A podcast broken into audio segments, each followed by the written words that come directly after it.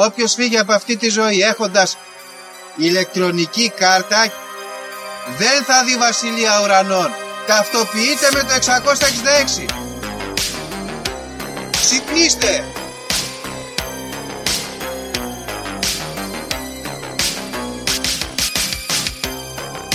Αν διαβάζεις το σπίτι τα σύμπαντα είναι άπειρα. Εγώ σου λέω είναι 7. Γιατί; Γιατί αυτές είναι οι γνώσεις μου. Βαριά με τη συζήτηση για το αν είναι επίπεδο. Είναι επίπεδο τελείω. Και όποιο πιστεύει το αντίθετο δεν το συζητάμε.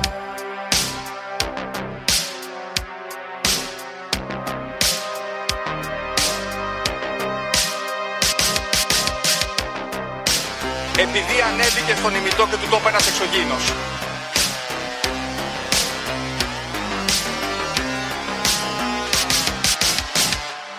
Πραγματική ιστορία κύριε Υπουργέ. Πραγματική ιστορία κύριε Υπουργέ. Πραγματική ιστορία κύριε Υπουργέ.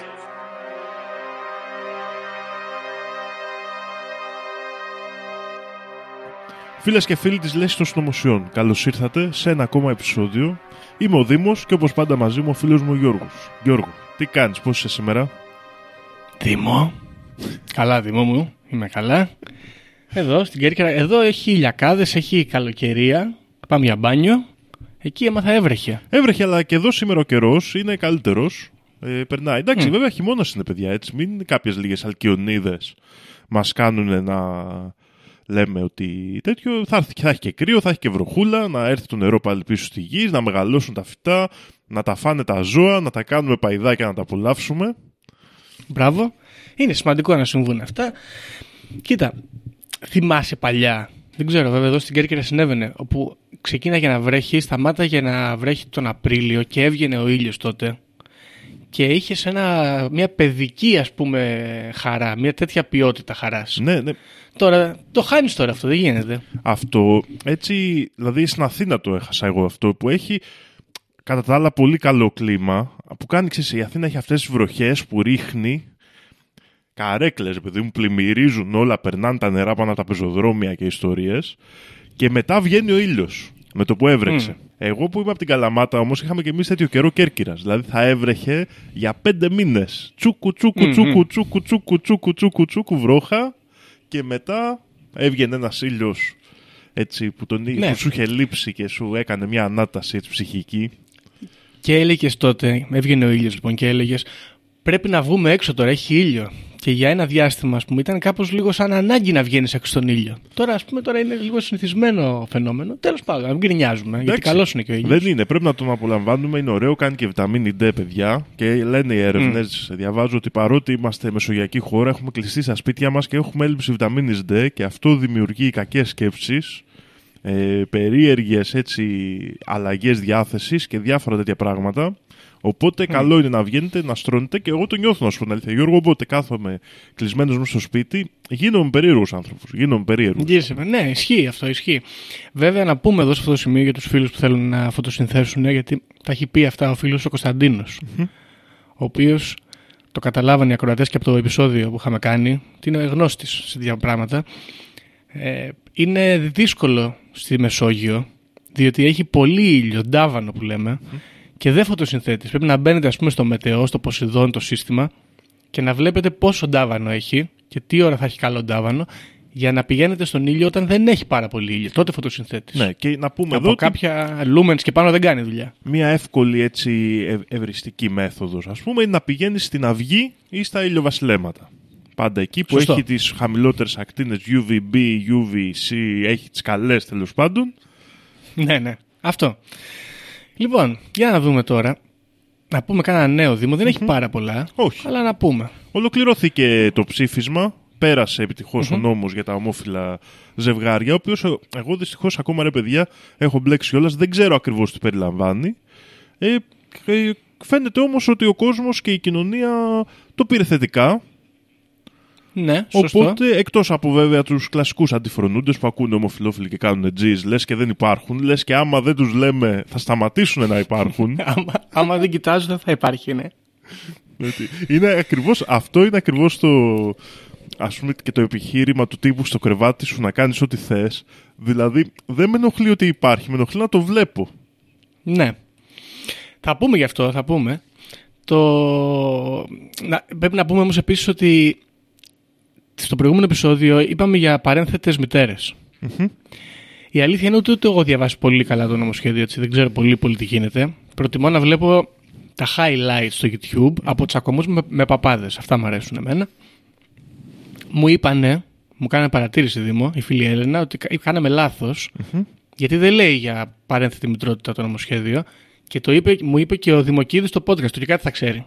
Οκ, εντάξει. Τώρα αυτό, εγώ το Δημοκίδη δεν τον εμπιστεύομαι. Παρόλο που κάνει καλά πραγματάκια, δεν τον εμπιστεύομαι γιατί πολιτικά διαφωνούμε. Ας πούμε. Ναι.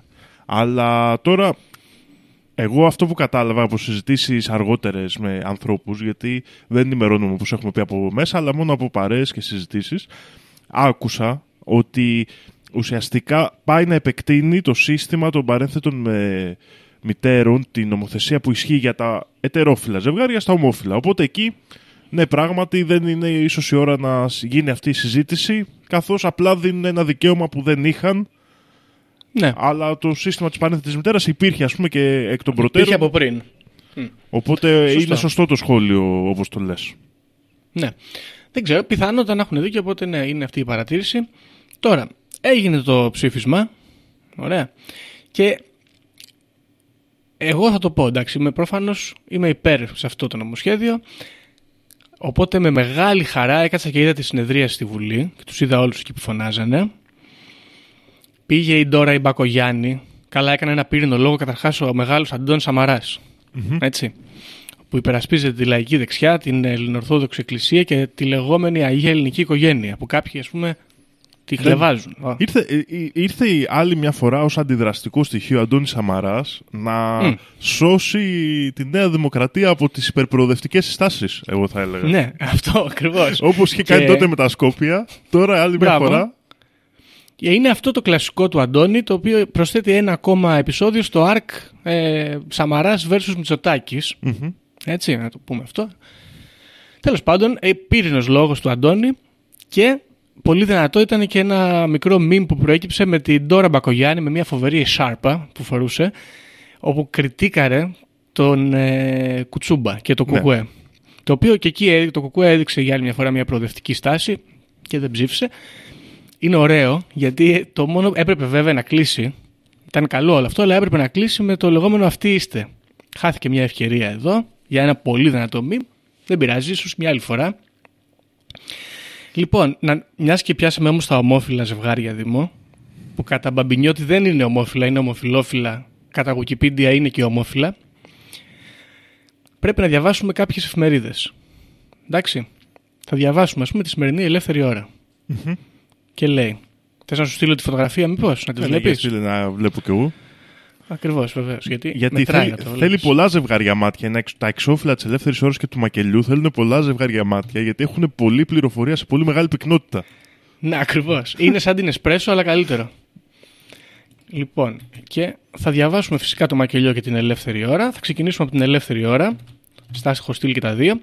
Και λέει λοιπόν η ελεύθερη ώρα, φίλες και φίλοι. Τρελά γλέντια από δικαιωματιστές. Ας κρατήσουν οι χοροί στα γκέι πάρτι στη Βουλή. Στο ροκ του μέλλοντός μας, η Κατίγκο, ο Στέφη, ο Αλέξης, ο Άκης και η Ντόρα. Ο πρώτος γάμος θα τελεστεί στο Δημαρχείο της Νέας Σμύρνης. Παρακολουθεί άφωνος ο Αρχιεπίσκοπος προσπαθεί να σώσει την τιμή του Ράσου ο ηρωικός παπάς Σεραφείμ. Ο ηρωικός παπάς Σεραφείμ, παιδιά, είναι ένας πάρα πολύ ωραίος. Θα τον βρείτε στο YouTube να τσακώνεται με τη Φαίη Σκορδά. Είναι, είναι αυτός Δεν που είχε, και το, είχε αναπτύξει και τη θεωρία για το πώς δημιουργούνται οι ομοφιλόφιλοι άντρες, το οποίο είχε να κάνει με τα είδη σεξουαλικών επαφών που έχει η μητέρα κλπ. Είναι ο ίδιος νομίζω. Λοιπόν, θα σου πω, γιατί θα τον βρεις και στη φωτογραφία, δεν είναι Α, ο όχι, ίδιος. α, όχι, συγγνώμη, συγγνώμη, δεν είναι ο Πυραιός που λέγαμε πριν. Okay, είναι ο Όχι, Σεραφείμ ο καινούριος. Ναι. Είναι ο καινούριος Σεραφείμ, ο οποίος είναι μοντέρνος και μου θυμίζει το Χριστόδουλο, πιστεύω θα κάνει καριέρα. Ο άλλος Σεραφείμ που λες είναι αυτός που είναι σαν διαβολικός παπάς, ναι, ναι, ναι, ναι. και να το κρατήσουμε λίγο αυτό για σήμερα. Γιατί αυτός έλεγε ότι άμα κάνεις προκτικό έρωτα βγαίνει το παιδί, κα- όπως, Ομοφυλόφιλος. όπως λέει και ο ίδιος, πούστης. Ωραία. Επίσης, έλεγε κάτι φοβερά, λέει ότι εκεί μέσα λέει, που βάζουν τα γενετικά τους όργανα, κολλάνε λέει, όλα τα μικρόβια και πεθαίνουν, γι' αυτό δεν είναι πολλοί. Και άλλες πάρα πολύ ωραίες απόψεις. Ε, να τις παρακολουθείτε για τους παπάδες. Λοιπόν, αυτά λέει Θα εδώ και παρακολουθείτε δίπλα την- λέει. την εκκλησία της αγάπης. Την εκκλησία της Ακριβώς. αγάπης. Ναι. Άρχισαν οι παρελάσεις ΛΟΑΤΚΙ παιδιών με ζαρτιέρες. Ωραίο. το οποίο εντάξει, ομολογουμένως αυτό το είδα το βίντεο, είναι λίγο περίεργο, δεν ξέρω από πού είναι και τι συμβαίνει. Και δίπλα συμπληρώνει 21 συν 4 παντελονάτι με φωτογραφίες των βουλευτών της Νέας Δημοκρατίας που δεν ψηφίσανε, που συγκεκριμένα ψηφίσανε όχι. Και από κάτω έχει έναν, δύο, τρεις, τέσσερις βουλευτές που απήχαν και τους κατακεραυνώνει. Έτσι, στα μανταλάκια που λέμε. Ναι. Αυτό λοιπόν η ελεύθερη ώρα και να πάμε να περάσουμε στο μακελιό. Γιατί το μακελιό είναι καλύτερο. Έτσι. Λοιπόν, οι μαύρες λίστες της ντροπής κρατήστε τες, θα τις χρειαστούμε. Έτσι, πονηρό. Πάει για 20% Ινδούς ευρωεκλογές. Η Βουλή της Πουστιάς. Με παπάκι. Κουά. Λοιπόν, δίπλα έχει μια φωτογραφία με τα ονόματα ναι και όχι εδώ τι ψηφίσανε. Και από κάτω θα το πούμε, έτσι θα το πούμε τώρα, γιατί το άμα το γράψαν οι άνθρωποι στην εφημερίδα, γιατί δεν το πούμε εμείς σε podcast. Ποιοι φιλοπεοθυλάζοντες βουλευτές ψήφισαν ναι, ποιοι όχι και ποια ρεμάλια απόν στην πειραγμένη ηλεκτρονική ψηφοφορία για την τεχνοθεσία των λικνομέσιδων. Τέλειο. Για να μην δείξουν τις μουτσούνες τους στον κόσμο.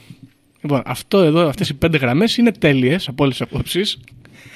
Και, και να κάνουμε και μία ανοίξη εδώ πέρα ότι όπως κάνει εδώ το, η- το μακελιό υπήρχαν κάποια στοιχεία ας πούμε που δείξανε μία νοθεία στην ψηφοφορία στη Βουλή καθότι κάποιος κύριος βουλευτής της Νέας Δημοκρατίας είχε ψηφίσει όχι και τον είχαν καταχωρήσει ως ναι. Oh, και έκανε μεγάλο ντόρο ο Γιώργο. Να, αλλά το περάσανε Και ως δεν- όχι τελικά. Το περάσανε, το διορθώσανε, ναι. Αλλά δεν ξέρουμε τώρα γιατί. Δηλαδή και εδώ φαντάζομαι ότι αναφέρεται το πειραγμένη του πρωτοσέλιδου. Ναι, σωστό είναι αυτό και να πούμε και κάτι, έτσι. Φαντάσου πόσοι άλλοι ψηφίσανε όχι πιθανόν, έτσι. Τους περάσανε ως ναι και ντραπήκανε να μιλήσουν. Ναι. Γιατί αυτά τα ηλεκτρονικά συστήματα τα φέρνει η Electric General, πώς λέγεται αυτή που αναφέρανε και στο ΚΚΕ, πιθανώς, έτσι. Που έχουν πληρώσει μετά ο Βαλιανάτος και άλλοι αρχηγοί της ΛΟΑΤΚΙ κοινότητας και είναι πειραγμένα. Το μακελιό, λοιπόν, έχει και ένα άλλο ωραίο τέτοιο, γιατί διαβάζαμε και το, το, το πρωτοσέλιδο τώρα, της, σήμερα είναι Σάββατο 17 Φεβρουαρίου, διαβα, είναι, έχει στο εξώφυλλό του το Γιάννη Τσαρούχη με την εξής ατάκα από κάτω η ζωή και το τέλος ενός ανολοκλήρωτου ομοφυλόφιλου το οποίο δεν ξέρω ακριβώς τι σημαίνει δεν ξέρω βέβαια και τη ζωή του Γιάννη Τσαρούχη αλλά που δεν προκάλεσε ποτέ δημόσια Ποτέ είναι δημόσια. αυτό που λέγαμε και πριν το, Μπράβο. το να μην βλέπουμε και την Παρασκευή Γιώργο είχε το Χατζηδάκι Πάλι το που μακελιό ήταν. έλεγε. Ναι, ήταν πάλι το μακελιό που έλεγε Ομοφυλόφιλος άντρας, ε, ομοφυλόφιλος στο κρεβάτι, άντρακλα στη ζωή. ναι. Τέλειο. δηλαδή, έχουν τουλάχιστον, δηλαδή, αν μη τι άλλο, με αυτά που γίνονται, έρχεται ο, ο, ο δεξιός κόσμος Πιο κοντά. πιο κοντά στους ομοφυλόφιλους, γιατί λέει. «Μμμ, Εδώ που φτάσαμε. Πλέον δεν με ενοχλούν οι ομοφυλόφιλοι, με ενοχλούν οι πολύ εμφανείς ομοφυλόφιλοι. Το οποίο είναι μια βελτίωση, όπως και να το δεις. Ναι, είναι μια μικρή νίκη, ισχύει αυτό. Δηλαδή οι δεξιοί, ας πούμε, οι, αντι... οι ομοφοβικοί βασικά, γιατί δεν ήταν μόνο χαρακτηριστικό των δεξιών παλαιότερα. Οι ομοφοβικοί, ας πούμε, της εποχής του Χατζηδάκη, τον κρίνανε όλοι. Ναι. Τώρα όμως ο Χατζηδάκης είναι υπόδειγμα ομοφυλόφιλου, οπότε έχουμε βελτιωθεί. Σωστό. Είναι λιγότεροι κακοί ομοφυλόφιλοι. και αυτό πραγματικά πρέπει να το βλέπουμε σαν μια βελτίωση. Γιατί, παιδιά, δεν έχει σημασία η βελτίωση μόνο στα κομμάτια της κοινωνίας που δεν έχουν θέμα και όντως, ξέρω εγώ, αποδέχονται τους γύρω του. Πρέπει να δούμε και τη βελτίωση σε αυτούς τους χώρους. Μμ. Και πράγματι να πούμε ένα μπράβο εδώ που, στο νομοσχέδιο που το φέρει η Νέα Δημοκρατία και τους κάνει να, τους, να το Ναι. δούνε λίγο αλλιώς το θέμα. Σωστό. Λοιπόν, οπότε έχουμε τον κανονικό ομοφιλόφιλο Τσαρούχη, τον άντρακλα ε, Χατζηδάκη. Είναι ωραίο που θα γίνουν οι ήρωες της woke, ε, anti-woke κουλτούρας αυτοί οι άνθρωποι. Και συμπληρώνει εδώ το μακελιό να πούμε Κούγιας, λέει, στους, και συγγνώμη που βρίζω πρωινιάτικα, Κούγιας στους ραδιομακελάριδες, φοβερό όνομα, κατεβάζω κόμμα, συχάθηκα Μητσοτάκη Γεωργιάδη. Ωραία, εγώ θέλω να το πω εδώ, Αλέξη, αν μας ακούς, μπορεί να έχουμε πει πολλά σε αυτό το podcast για σένα, μπορεί και όχι, εγώ θα σε ψηφίσω άμα κατεβάσεις κόμμα.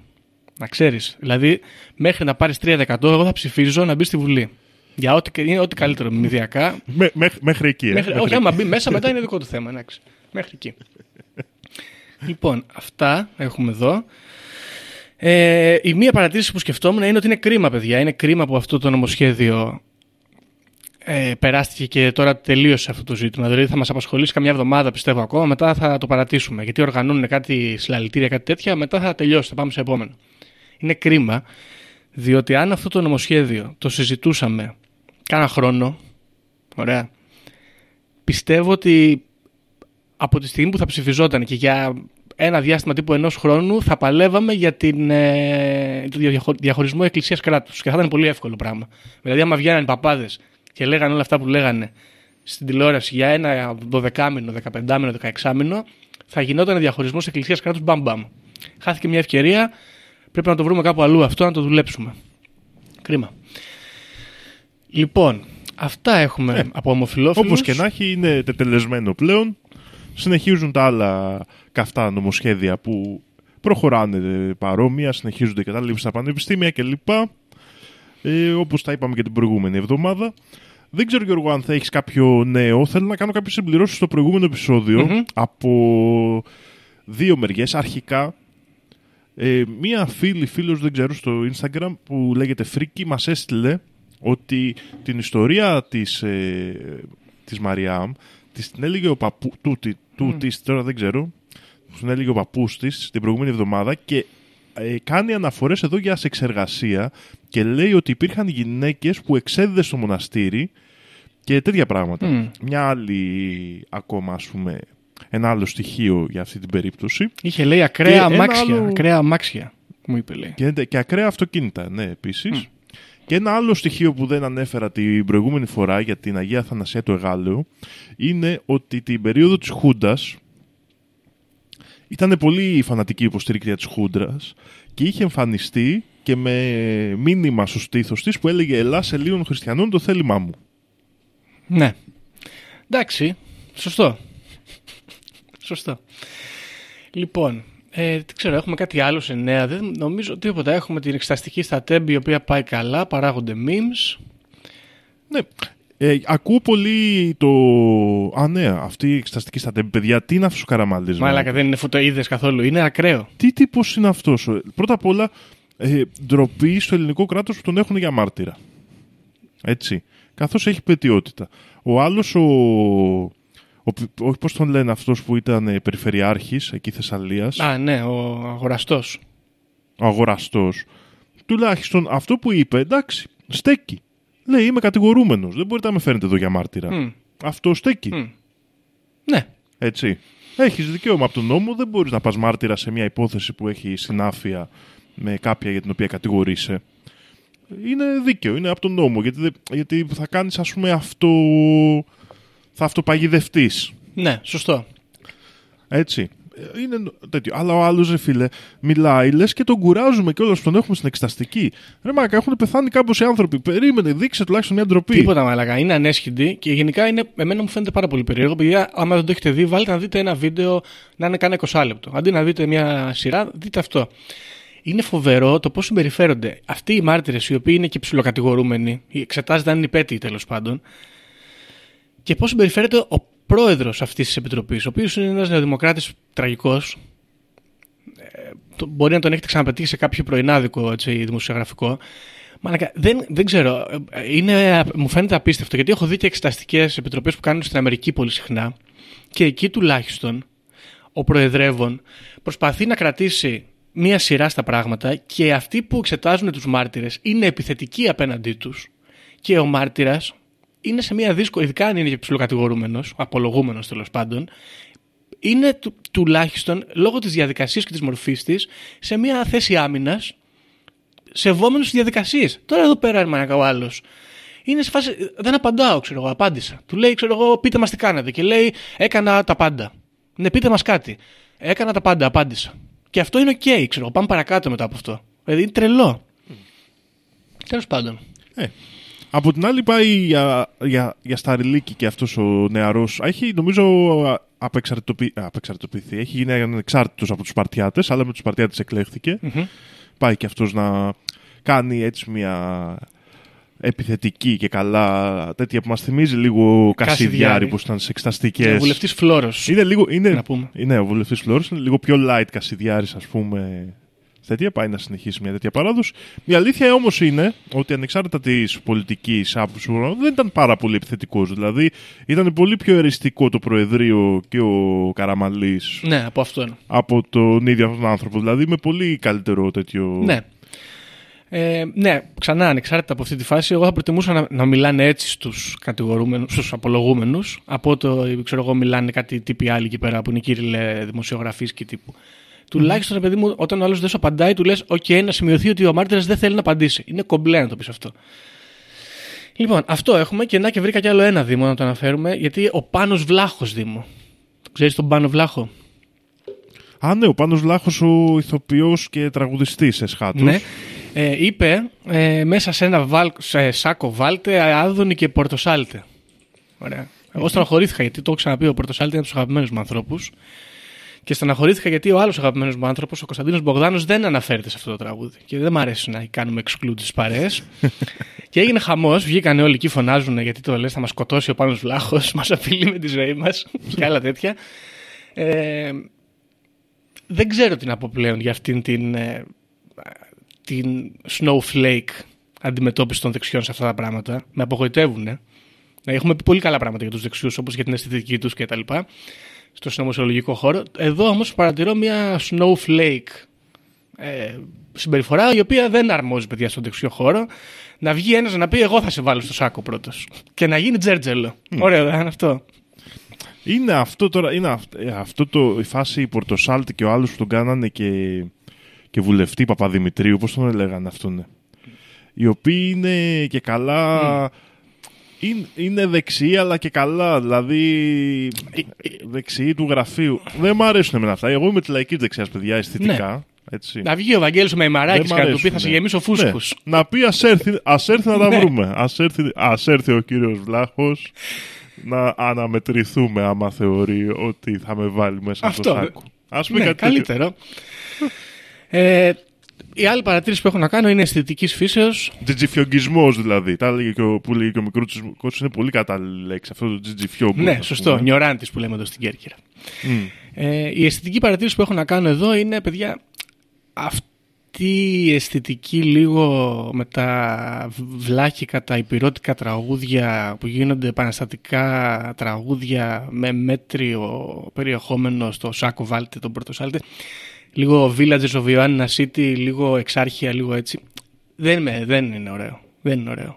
Δηλαδή, Πάλι εδώ οι δεξιοί. Θα ήταν ωραίο να είχαμε ένα Burzum συγκρότημα, ένα Rotting Christ συγκρότημα αντίστοιχο και να λέει με brutal φωνητικά θα σας κάψουμε ζωντανού σε ανάποδους σταυρούς. Ωραίο, δεν θα ήταν αυτό, ας πούμε. Καλύτερο. Α, αυτό τώρα εδώ. Εντάξει, είναι, είναι αισθητικό ζήτημα. Αυτό, εντάξει, ε, αυτό είναι ρεμπέτικο είναι το τραγούδι. Ναι. Ήταν και λίγο. Ε, εντάξει, ναι, και, και εγώ δεν τρελαίνομαι, αλλά οκ. Ναι. Οκ. Τέλος πάντων, εντάξει, υπάρχει, χωράει βελτίωση τέλος πάντων εδώ. Χωράει, για χωράει, τα memes σίγουρα. τουλάχιστον. Λοιπόν, και για να δούμε. Είναι η ώρα να μπούμε στο θέμα ο Χριστός και η Παναγία. Ναι. Δεν έχουμε νέα, δεν έχουμε νέα και κα- καθίσαμε και εδώ. Σας ελπίζουμε ψυχαγωγικά πρίξαμε τα αυτιά επί 20 λεπτά Ναι, για την το podcast επικαιρότητα. μετατρέπεται σιγά σιγά σε newsletter. Δημοσιογραφικό. Δήμο, όμως κοίταξε να δεις. Επειδή την προηγούμενη φορά πιάσαμε ένα θέμα το οποίο δεν είναι πολύ συνωμοσιολογικό, αλλά ήταν αρκετά θρησκευτικό.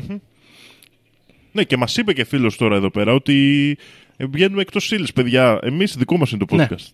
Εμείς καθορίζουμε τι είναι εντό Ακριβώς. ύλη. Sorry, δηλαδή, αλλά. Δίκιο έχει, αλλά εγώ θα παραμείνω λίγο εκτός θέματος, μάλλον. Και μιας και είπαμε για μοναχές εκτός εκκλησίας και είπαμε και σήμερα αρκετά για παπάδες, θα μιλήσουμε για τον Γρηγόρη τον Ρασπούτιν. Ωραία. Που δεν έχουμε μιλήσει για τον Γρηγόρη Ρασπούτιν. Νομίζω. Να ξέρεις ότι είχα πολύ μεγάλο άγχος για το αν έχουμε μιλήσει για τον Γρηγόρη Ρασπούτιν. Όχι, δεν έχουμε κάνει εμείς. Έχουν κάνει νομίζω τα παιδιά στο στους stories. Να τους στείλουμε τα Ακριβώς χαιρετίσματα σαν μας. stories έχει. Νομίζω ήταν και το πρώτο Ήταν ο επεισόδιο. πιλωτικός. Ο είχαν πιλωτικός βγάλει. επεισοδιακό ναι. ε, οπότε ναι, θα μιλήσουμε λίγο για το Ρασπούτιν, εδώ να δούμε τι γίνεται. Δεν είναι τόσο συνωμοσιολογικό. ωραία. Έχει κάποια συνωμοσιολογικά, έχει κάποια οκάλτ, έχει κάποια πολιτικά ζητήματα εδώ, να τα βρούμε. Από Ρασπούτιν πώς πάμε; Ε, έχω μια ιδέα, αλλά δεν έχω μελετήσει και εις βάθος. Έχω ακούσει ας πούμε αυτά που κυκλοφορούν στη μαζική κουλτούρα. Πάνω κάτω αυτά θα πούμε. Δεν έχει τόσα πολλά, αλλά θα, θα το δούμε. Λοιπόν, ξεκινάμε. Το όνομα του ανθρώπου αυτού είναι Γκριγκόρη Γεφίμοβιτς Ρασπούτιν. Και εδώ ελπίζω τα ρωσικά μου να είναι καλούτσικα και θα πούμε κάποια ρωσικά. Λοιπόν, ο άνθρωπος αυτός γεννήθηκε παλαιά, Δήμο, παλαιά, γεννημένος το χειμώνα του 1869. Ωραία. Στη βαθιά επαρχία της Ρωσίας, στη Σιβηρία συγκεκριμένα, σε γονείς φτωχούς και άμυρους, ε, αγρότες ας πούμε. Ε, και όπως τα περισσότερα παιδιά γίνης της εποχής τέτοιων οικογενειών, ήταν αμόρφωτος ο άνθρωπος αυτός. Η οικογένεια ήταν μεγάλη, είχε πάρα πολλά αδέλφια, τα οποία πεθάνανε όλα, έμεινε μόνο αυτός και υπάρχει η φήμη, από τη διάβασα, ότι υπάρχει μία μεγαλύτερη, μικρότερη συγγνώμη, αδελφή από τον Ρασπούτιν που γεννήθηκε μετά από αυτόν, η οποία ήταν η μοναδική που επιβίωσε. Ελέγχεται βέβαια αυτό. Ο μύθος αυτός, η πληροφορία αυτή λέει ότι ο Ρασπούτιν ήταν πολύ κοντά με την αδελφή αυτή και με τα παιδιά της επίσης. Ωραία. Λοιπόν, ο Γρηγόρης σε αυτή την οικογένεια, όπως είπαμε αμόρφωτος και ταλαιπωρημένος, παιδιά είναι πολύ λογικό αυτό, έτσι, οι άνθρωποι εκείνη την εποχή, τσαρική Ρωσία τώρα μιλάμε, ε, φτώχεια και πείνα και ανέχεια και τραγική κατάσταση που οδήγησε και στην Επανάσταση. Ο Ρασπούτιν λοιπόν ζούσε σε μια τέτοια κατάσταση. Και κάποια στιγμή αποφάσισε να φύγει από το χωριό γιατί δεν ψηλόταν άλλο με τη φάση. Η αλήθεια είναι ότι από μικρή ηλικία όμως είχε δείξει μια ιδιαίτερη συμπάθεια προς την ε, εκκλησία και τη, σε, τη θρησκευτικότητα αυτή την ορθόδοξη, τη χριστιανική. Και λέει ο θρύλος ότι είδε ένα όραμα Δήμο. Είδε ένα όραμα και ξεκίνησε ένα pilgrimage που λέμε, ένα, πώς λέγεται στα ελληνικά, Μια... Αχ, κόλλησε και εμένα. ένα pilgrimage anyway. Λοιπόν, οι κακές οι γλώσσες όμως λένε ότι ο Ρασπούτιν στο χωριό που ζούσε ήταν αρκετά ανήσυχος και σκανδαλιάρης, ένας πονηρός παγαπώντης, ο οποίος μπλεκόταν, λέει, με μικροκλοπές, με βανδαλισμούς, με επιθέσεις προς τις τοπικές αρχές και είχε διάφορες κατηγορίες όπως ότι έκλεβε τα άλογα, ότι ήταν πολύ βλάσφημος και ότι πήγαινε σε διάφορες υποθέσεις και έκανε τον ψευδομάρτυρα. Ωραία. Λόγω αυτών, οι κακές γλώσσες λένε ότι ο άνθρωπος έφυγε λοιπόν και πήγε στο Αμπαλάκ, το οποίο είναι λέει 250 χιλιόμετρα μακριά από το Τιουμέν που έμενε αυτός. Εντάξει. Εκεί γνωρίζει μια γυναίκα, την Πρασκόβια Ντουμπρόβινα. Η ηλικία του Ρασπούτιν εκείνη την εποχή είναι, αν δεν κάνω λάθος, 18 χρονών κοντά, 20, κάπου εκεί τέλος πάντων. 18 χρονών, ναι. Αφού λοιπόν την κορτάρει για κάποιους μήνες, παντρεύονται το 1887 και κάνουν και παιδιά. Ωραία. Ο Ρασπούτιν όμως της λέει Ντουμπρόβινα, μέχρι εδώ. Με καλεί ο Θεός. Και φεύγει. Η, Προυσκ... η Ντουμπρόβινα όμως παραμένει πιστή στο Ρασπούτιν, δεν παντρεύεται άλλον και μεγαλώνει τα παιδιά του εκεί πέρα. Συγκεκριμένα λέει 7 παιδιά, τα οποία, από τα οποία ενηλικιώθηκαν τα τρία. Και αυτός έγινε μοναχός δηλαδή Όχι, μετά; θα φτασουμε Πρέπει να αναφέρουμε γιατί είναι σημαντικό ότι ο Ρασπούτιν επισκέπτονταν τη γυναίκα του που και που. Ε, Επέστρεφε σε Οκ. αυτή την επαρχία και την επισκέπτονταν. Άρα απλά έφυγε, αλλά δεν ήταν και. Δηλαδή τίμιο. Δεν της είπε πάω για τσιγάρα και δεν εμφανίστηκε ποτέ ξανά. Της λέει πρέπει να πάω να βρω Ε, κάτι. το Δεν Θεό, ξέρουμε το τι Θεό, το ακόμα, Θεό. αλλά- Το Α, Θεό, το με Θεό. καλεί ο Θεός. Ωραία. Και το 1897 ξαναβρίσκει λοιπόν το, την πίστη, ας πούμε, την, ε, την αγάπη του και την πίστη και ξεκινάει ένα καινούριο pilgrimage, το οποίο θα με φάει τώρα, περίμενε λίγο να το βρούμε. Προσκύνημα, Ένα ας το μπρε- πούμε. Δεν προσκύνημα, είναι, μπράβο, ναι. Ναι, δεν είναι ακριβώς βέβαια αυτή η λέξη. Απλά στην Ορθόδοξη Εκκλησία δεν τα έχουμε τόσο πολύ. ναι. Αυτά. Οκ, βέβαια, Τα κάνουν οι Ιταλοί και οι Ισπανοί, τα κάνουν εκεί πέρα που τρέχουν, κάνουν μεγάλα προσκυνήματα και περπατάνε Για- για, μέρες. Κάνουν για και να εμείς δούμε. κάποια. Έχουμε και στην Καλαμάτα, για στο, να δούμε, Βατικάν, στο γιατί Βουλκάνο. εδώ ο Ρασπούτιν έκανε ένα πολύ σοβαρό pilgrimage. Λοιπόν, τώρα, ε, πάλι εδώ οι πηγές είναι λίγο αμφιλεγόμενες για το για ποιο λόγο έφυγε από το χωριό. Η... Υπάρχει μια πηγή που λέει ότι είδε όραμα από την Παναγία, ότι είδε όραμα από τον Άγιο Σιμεών. Κάποιοι άλλοι λένε ότι συνάντησε ένα μικ- ε, νεαρό θεολόγο και τον, ε, τον έψησε. Αλλά τέλος πάντων, σε κάθε περίπτωση, στα 28 του χρόνια, παντρεμένος πλέον 10 χρόνια και με τα παιδιά του να είναι νεαρά, ο Ρασπούτιν φεύγει. Και ξεκινάει αυτό το, το, το pilgrimage όπως είπαμε. Ωραία, ταξιδεύει λοιπόν, πηγαίνει σε διάφορα μέρη. Και εδώ έχουμε ένα ενδιαφέρον ότι, γιατί συναντάει κάποιους μοναχούς σε ένα μοναστήρι του Αγίου Νικολάου στο Βερκότιουριέ, κάπως έτσι. Εκεί λέει ο θρύλος ότι όλοι μαζί οι μοναχοί κάνανε αλλαξοκολλιές. Εντάξει, τώρα ελέγχεται αυτό. Και αφού τους λέει ότι κάνανε αλλαξοκωλιές, κάνει και μια κριτική πάνω στη μοναστική ε, ζωή που ζούσανε και δεν ψήνεται και φεύγει. Ωραία. Λοιπόν, ξανακάνει κι άλλο pilgrimage και λέει εδώ ότι είναι πολύ πιθανό να έφτασε μέχρι το Άγιο Όρος. Ωραία, Οκ. μακριά. Το 1900 είμαστε πλέον τώρα.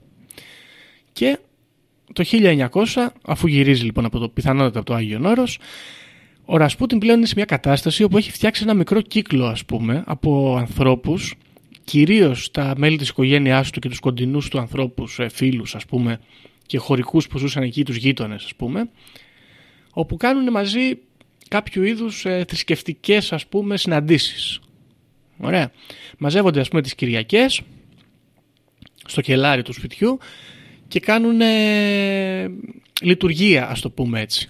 Κα- Προσεύχονταν όλοι μαζί, ε, τρώγανε όλοι μαζί, κάνανε διάφορα τέτοια πράγματα. Οι υπόλοιποι άνθρωποι εκεί στο χωριό και οι παπάδες δεν ψήθηκαν, γιατί σου λέει τι κάνουν αυτοί εδώ πέρα, είναι ύποπτοι στο κελάρι μέσα. Τέλος πάντων, εκεί είναι πολύ σημαντικό γιατί δημιουργείται μια φήμη την οποία εγώ θα από εδώ και πέρα θα την πάρω ως πραγματικότητα γιατί ταιριάζει full στην ιστορία ότι όλα αυτά που έκανε ο Ρασπούτιν λοιπόν στα κελάρια και σε αυτά ήταν αποτέλεσμα της μοίησης του σε αυτό το group το σχισματικό ας πούμε το αιρετικό το οποίο ονομάζεται κλίστη και είναι κάποια ασκητική ας πούμε οργάνωση ρώσικη τότε σέχτα θρησκευτική η οποία ήταν, θεωρούταν αιρετική από την εκκλησία. Ωραία. Σημαντικό είναι να πούμε εδώ πέρα ότι κάποιοι ιστορικοί που ασχολήθηκαν με το ζήτημα ε, είπαν ότι δεν υπήρχαν αρκετά στοιχεία για να πούμε ότι ο Ρασπούτιν ήταν μέρος των κλείστη.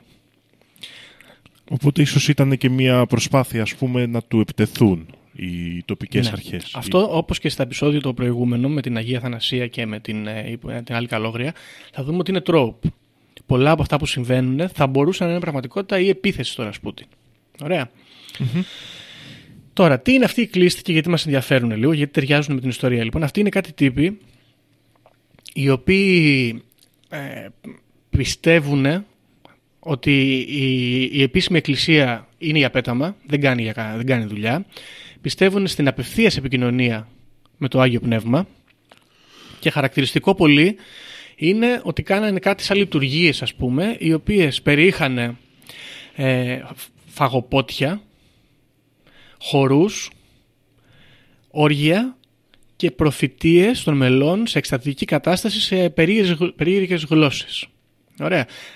Αλλά ήταν χριστιανοί, Γιώργο. Χριστιανοί, ε. κατά τα άλλα, και είναι σημαντικό να πούμε, οι κλείστοι ζούσαν μια πάρα πολύ ασκ- αυστηρά αυσκη- ασκητική ζωή. Κάνανε fasting τύπου, παίζει να μην τρώγανε για μέρες, ήταν πολύ κατά του αλκοόλ γενικά. Εκτός από αυτές τις ε, καταστάσεις που κάνανε μεταξύ τους. Ήταν πάρα πολύ κατά του σεξ, ακόμα λέει και με, τους, ε, με τη γυναίκα σου, ας πούμε. Πρέπει να, πρέπει να κάνεις έρωτα μόνο και μόνο για να τεκνοποιήσεις. Πολύ αυστηρά. Και Και άρα τα όργια ε, οφείλονταν, ας πούμε, ήταν στο εκστατικό, ας πούμε, ήταν κάποιο είδους θα, θα, λειτουργία. θα, ας θα σου πούμε. πω. Ε, το κομμάτι αυτών των οργείων και αυτών των τερε- τελετουργιών που κάνανε ας πούμε ήταν μια προσπάθεια να πέσουν σε βαθιά αμαρτία για να έρθουν σε επαφή με το Άγιο Πνεύμα και να εξαχνιστούν κάπως μέσα από την επαφή με την ε, ακραία αμαρτία. Ωραίο. Τα έχω πει, παιδιά. Εγώ τα λέει και στις γραφές. Είναι αγαπημένο μου κομμάτι. Ο Χριστός είπε: Προτιμάω έναν μετανοημένο αμαρτωλό από 100 τίμου. Ναι. Ε, περίπου έτσι, εδώ οι άνθρωποι, αλλά ναι, περίπου, αλλά ναι. Ε, επίσης ένα άλλο πράγμα που κάνανε αυτοί ήταν που αυτομαστιγωνόσαν το. Ωραία, πολύ χαρακτηριστικό. Self-flagellation, πολύ καλό. Τώρα, ε, Α, ναι, και επίσης ήταν έτσι όπως είπαμε πολύ σαν μοναχή, έτσι, άπλητη, απεριποίητη κτλ. Και αυτό ταιριάζει με Ρασπούτιν. Τώρα, ο Ρασπούτιν λοιπόν, αφού έχει φτιάξει αυτή τη μικρή κοινότητα, αρχίζει να γίνεται λίγο όλο και πιο γνωστός. Και σε κάποιο ντοκιμαντέρ που είχα δει πιο παλαιά, ε, έλεγε ότι η συμμετοχή τους σε, αυτό το, σε αυτή τη σέχτα τον έκανε επίσης γνωστό. Το 1904 αυτός ταξιδεύει στο Καζάν και αρχίζει εκεί πέρα να συναστρέφεται με κόσμο και να τους κάνει ας πούμε τον πνευματικό κατά κάποιο τρόπο. Να, μην, να τους κάνει σαν τον, κάτι μεταξύ πνευματικού, ψυχολόγου, ψυχιάτρου, υπνοτιστή. Αυτή είναι η δουλειά. Και κυκλοφορεί η φήμη ότι ο Ρασπούτιν ευατεύει εσυνουσιάζοντο με τις γυναίκες ακολούθους. Ωραία. Παρόλα αυτά, οι τοπικοί ας πούμε ε, κληρικοί και άρχοντες της εκκλησίας αρχίζουν να τον βλέπουν με πολύ καλό μάτι. Συγκεκριμένα λέει ο Αρχιμανδρίτης Αντρέη και ο επίσκοπος Χρήσανθος έστειλαν ένα letter of recommendation στον επίσκοπο Σεργέη ε, για να πούνε ρε παιδί μου πόσο φοβερός είναι ο Ρασπούτιν και να τον δεχθεί στο επόμενο pilgrimage που θα έκανε στην Αγία Πετρούπολη. Ωραία. Ο Ρασπούτιν λοιπόν ταξιδεύει στην Αγία Πετρούπολη και αρχίζει και εκεί και κάνει κονέ. Και γενικά είναι αυτή η φάση. Ο, ο Ρασπούτιν πάει από μέρος σε μέρος και κάνει κονέ. Στην Αγία Πετρούπολη λοιπόν κάνει πολύ σημαντικούς φίλους και μπαίνει και μέσα σε ψαλόνια ας πούμε της αριστοκρατίας εκτός από τη ε, εξέχουσας ε, θρησκευτικής ηγεσίας. Η φάση είναι ότι αφού μπαίνει εκεί λοιπόν στα σαλόνια της αριστοκρατίας αρχίζει και παρουσιάζει ένα πρόσωπο λίγο έτσι πιο spiritual και θεοσοφιστικό το οποίο είναι και λίγο της μόδας εκείνη την εποχή στη Ρωσία. Θυμίσουμε η Μπλαβάτσκι νομίζω είναι κοντά εκείνης, σε εκείνη την εποχή. Ωραία. Γνωρίζει λοιπόν διάφορους ανθρώπους, ε, συγγενείς του Τσάρου κτλ. Και, και κάνουν πράγματα τα οποία μοιάζουν με εξομολογήσεις όπου θα έκανες με τον πνευματικό σου αλλά περιέχουν και άλλα στοιχεία όπως υπνοτισμούς και συμβουλές ας πούμε πιο lifestyle που τους δίνει αυτός και φαίνεται ότι πιάνει. Έχει ένα ενδιαφέρον αυτό γιατί είναι αρεστός σχεδόν σε όλους τους ε, κυριλέ τύπους που γνωρίζει. Κάνει πάρα πολλά κονέ με κάτι πριγκίπισες εκεί του Μαυροβουνίου κτλ. οι οποίοι ε, είναι ουσιαστικά το, το μέσο του Ρασπούτιν για να έρθει σε επαφή με την τσαρική οικογένεια. Συγγενής αυτή ας πούμε των τσάρων. Ωραία. Ο, ο Ρασπούτιν αφού λοιπόν ε, εδραιώσει αυτή τη φάση που έχει κάνει με, την, ε, με, με τους επισκόπους και με τους αριστοκράτες καταφέρνει ε, να επικοινωνήσει με τον, ε, τον Τσάρο ε, Νικόλα νομίζω έτσι; Νικόλα. Νικόλα, ναι. ναι. Και του λέει ότι θέλω να σου παρουσιάσω μια εικόνα του Αγίου Σιμεώνα. Του ίδιου Αγίου που τον έκανε να ξεκινήσει όλα αυτά τα ταξίδια. Και συναντιέται λοιπόν με τον ε, Τσάρο και την Αλεξάνδρα, την Τσαρίνα, στις 18 Ιουλίου και ξανα, τους ξαναεπισκέπτεται πάλι τον Οκτώβριο, λίγο αργότερα. Και εκεί γνωρίζει και τα παιδιά. Και από εδώ ξεκινάει λίγο η ιστορία που είναι γνωστή. Υπάρχει το παιδί του Τσάρου, ο Αλέξανδρος, ο οποίος έχει μια ασθένεια, είναι αιμοφιλικός, λέγεται στα ελληνικά, αν δεν κάνω λάθος. Ναι, ναι, Ουσιαστικά παρουσιάζει αιμορραγίες, ε, σπάνε τα αγκία του, κάνει μόλοπες και είναι πολύ ευαίσθητος. Όπως ξέρουμε, η ιατρική δεν είναι και το πιο προηγμένο πράγμα εκείνη την εποχή και το παιδί αυτό, παρότι είναι γιος του Τσάρου, κινδυνεύει να πεθάνει και γενικά βασανίζεται. Ο Ρασπούτιν λοιπόν επικοινωνεί με την Αλεξάνδρα και της λέει ότι κοίταξε να δεις δεν πάμε πολύ καλά αλλά μήπως να σε βοηθήσω εγώ να το σώσουμε το παιδί. Και εφημολογείται ότι ο Ρασπούτιν σώζει το παιδί από τα αιματώματα και όλα αυτά τα οποία τον βασάνιζαν μέσω της προσευχής κατά κάποιους, μέσω υπνοτισμού κατά κάποιους άλλους και μια πονηρή άποψη λέει ότι έδιωξε τους γιατρούς, ουσιαστικά η Τσαρίνα τους έδιωξε με την εντολή του Ρασπούτιν και σταματήσαν να του δίνουν φάρμακα. Συγκεκριμένα σταματήσαν να του δίνουν ασπιρίνη, η οποία είναι αιμολυτική και προκαλούσε ας πούμε τις αιμορραγίες και κάπως ας πούμε το παιδί αυτό ανακουφίστηκε. Υπάρχει επίσης η άποψη που λέει ότι οι γιατροί στην προσπάθειά τους να σώσουν το γιο του Τσάρου, με υπερβάλλοντα ζήλο, βασάνιζαν το παιδί με την υπερπροσπάθεια που έκαναν και το ταλαιπωρούσαν πάρα πολύ. Τέλος πάντων, σε κάθε περίπτωση το παιδί γιατρεύεται. Μετά από 2-3 μέρες από την επίσκεψη του Ρασπούτιν, το παιδί είναι καλύτερα. Γιατρεύεται. Τέλος πάντων, του περνάει η φάση. Έρχεται όμως το καλοκαίρι του 1912 και ο, ο Αλεξέη είναι σε μια άμαξα η οποία βρίσκει ας πούμε σε μια λακκούβα, κοπανιέται λίγο και προκαλείται ένα τεράστιο αιμάτωμα. Το παιδί είναι σε τρομερό πόνο, ανεβάζει τρομερό πυρετό και γενικά το έχουν για το θανατά, ότι θα πεθάνει. Αυτή λοιπόν ξαναστέλνει και επικοινωνεί με τον Ρασπούτιν, ο οποίος βρίσκεται στη Σιβηρία και του ζητάει να προσευχηθεί. Και ο Ρασπούτιν απαντάει «Ο Θεός είδε τα δάκρυά σου και άκουσε τις προσευχές σου. Μη θρυνείς, ο μικρούλης δεν θα πεθάνει. Μην επιτρέψει στους γιατρούς να τον ενοχλήσουν». Δύο μέρες μετά το αιμάτωμα έχει περάσει και ο, ο Αλέξανδρος είναι υγιής ας πούμε. Υγιής, τέλος πάντων είναι καλά.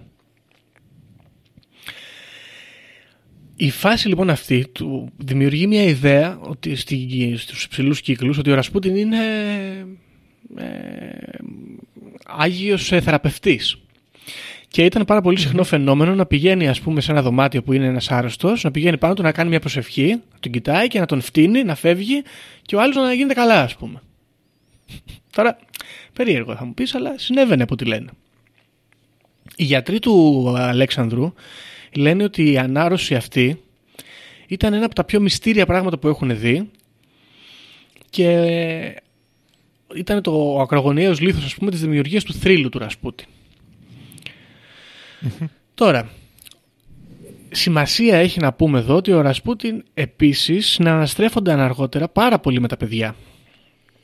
Και όλα τα παιδιά της τσαρικής οικογένειας τον αγαπούσαν. Είχαν φτάσει λέει στο σημείο να κάθονται μαζί τους στα γόνατά του, να το διαβάζει, να, τα, να τους μιλάει ξέρω εγώ επί ώρες και επί ωρών. Και σε πολλές ε, φορές όπου οι παραμάνες και οι καθαρίστρες εκεί και όλες αυτές που συναναστρέφονταν και αυτές με τα παιδιά έβλεπαν το πόσο κοντά είχαν έρθει και νιώθανε άβολα ή μιλούσαν άσχημα για τον Ρασπούτιν έφταναν τα παιδιά λοιπόν να υπερασπίζονται τον Ρασπούτιν να πηγαίνουν στη μητέρα τους να λένε ξέρω εγώ η κυρία Τάδε που κατά τα άλλα είναι πολύ καλή μιλάει άσχημα για το, για το, για το μοναχό και πρέπει να κάνεις κάτι. Και είτε διώχνονταν, είτε, είτε ξέρω εγώ, σταματούσαν να τον κακολογούν. Λοιπόν, αυτή εδώ είναι η σχέση του με την ε, οικογένεια και με τα παιδιά. Έχει έρθει πάρα πολύ πολύ κοντά με όλους αυτούς και έχει παρισφρήσει πλέον στην ε, εκκλησία, στην πολιτική, αριστοκρατική μάλλον σκηνή και κατ' επέκταση και στην πολιτική σκηνή. Διότι ο Ρασπούτιν αφού έχει έρθει τόσο κοντά με όλους αυτούς, αρχίζει να συμβουλεύει για θέματα του κράτους και του στρατού και της οικονομίας και τον Τζάρο και την Τζαρίνα. Ωραία. Γιώργο, εδώ θέλω να κάνω δύο σχόλια. Ναι, εδώ θέλω να... θα σου ζητούσα τη γνώμη σου να συνεχίσουμε. Α, πολύ ωραία. Λοιπόν, ε, δύο πραγματάκια που θυμάμαι. Ε, πρώτον, η... το συμβάν με το επεισόδιο του Αλεξέη, του παιδιού που ήταν αιμορροφιλικό, ε, δεν είχε δημοσιοποιηθεί αρχικά. Άρα ήταν μόνο εσωτερική γνώση γιατί φαντάζομαι ότι θα πάμε μετά και στο, στην εικόνα του Ρασπούτιν στην τζαρική οικογένεια και των σχέσεών του των πιο εξωτερικών. Οπότε αυτό καλό είναι να το θυμόμαστε ότι ήταν μια ιστορία την οποία την ήξεραν εσωτερικά στην αυλή, στην τζαρική οικογένεια και μέχρι εκεί. Και οι γιατροί που είχαν έρθει να κάνουν. Ήταν κάτι που δεν δημοσιευόταν όπως πολλά από, τα, από τι αρρώστιε και λοιπά, τα λοιπά προβλήματα των, ε, ναι, ναι, ναι των αυλών δεν τα άφηναν να τα μάθει το κοινό. Το άλλο ζήτημα είναι ότι είχα διαβάσει παλαιότερα ότι η... πώς την λέμε την Τζαρίνα, κόλλησε στο μυαλό μου. Αλεξ... Αλεξάνδρα. Ολγά. Όχι. Αλεξάνδρα. Αλεξάνδρα. Λοιπόν, παλαιότερα είχε έναν άλλο αντίστοιχης μορφής ε, faith healer προφήτη φίλο, ο οποίος είχε πεθάνει και της είχε πει ότι θα, θα αναστηθώ και θα σε ξαναβρω. Οπότε είχε εμπιστευτεί λίγο πιο εύκολα, λένε οι φήμες, το Ρασπούτιν, καθώς τον θεωρούσε ε, τον επόμενο ερχομό του προηγούμενου ε, έτσι, μυστικού και προφήτη της. Ας το πούμε έτσι. Οπότε εκεί είχε υπάρξει μια τέτοια σχέση. Λένε κάποιες mm. φήμες τώρα. Τώρα και εγώ, να σου πω την αλήθεια, δεν θυμάμαι που το είχα διαβάσει, αλλά μου Μάλιστα. είχε μείνει. Κοίτα, εκτός από αυτή την, ε, το πάθος που είχαν με τις ικανότητες ας πούμε του μοναχού, υπήρχε η φήμη ότι ο Ρασπούτιν είχε σεξουαλική σχέση με την Αλεξάνδρα. Και όχι μόνο με αυτήν, αλλά και με, τα, με τις δούκες, ας πούμε, τα παιδιά.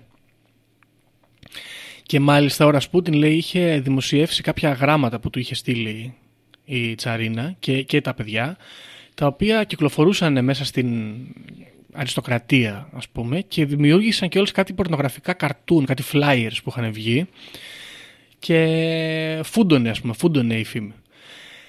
Τώρα, αν αυτά τα γράμματα ήταν αληθινά ή αν αυτά τα γράμματα τα κυκλοφόρησε ο Ρασπούτιν ή οι εχθροί του, δεν το γνωρίζουμε. Και γιατί εδώ θα φτάσουμε στο σημείο να μιλήσουμε λίγο για, το, για, για όλη αυτή ας πούμε, την αρνητική οπτική που δημιουργήθηκε πλέον για το μοναχό. Αφού έχει έρθει τόσο κοντά λοιπόν με την οικογένεια αυτή και μάλιστα έχει, του έχει δοθεί ο ρόλος του καντιλανάφτη ας πούμε. Ωραία. Πήγαινε και άναβε τις- τα κεράκια στις εικόνες μέσα στο παλάτι. Από τον Τζάρ τον ίδιο. Έχει φτάσει στο σημείο να, να ζητάει προσωπικές χάρες από τον ε, Νικόλαο, τις οποίες τις παίρνει σχεδόν πάντα, όπως παραδείγματος χάνει την, ε, τη δυνατότητα να αλλάξει το όνομά του, και φτάνει στο σημείο λοιπόν να, να αρχίζει να έχει τόσο πολύ δύναμη που ε, αρχίζουν να απευθύνονται σε αυτόν για χάρες.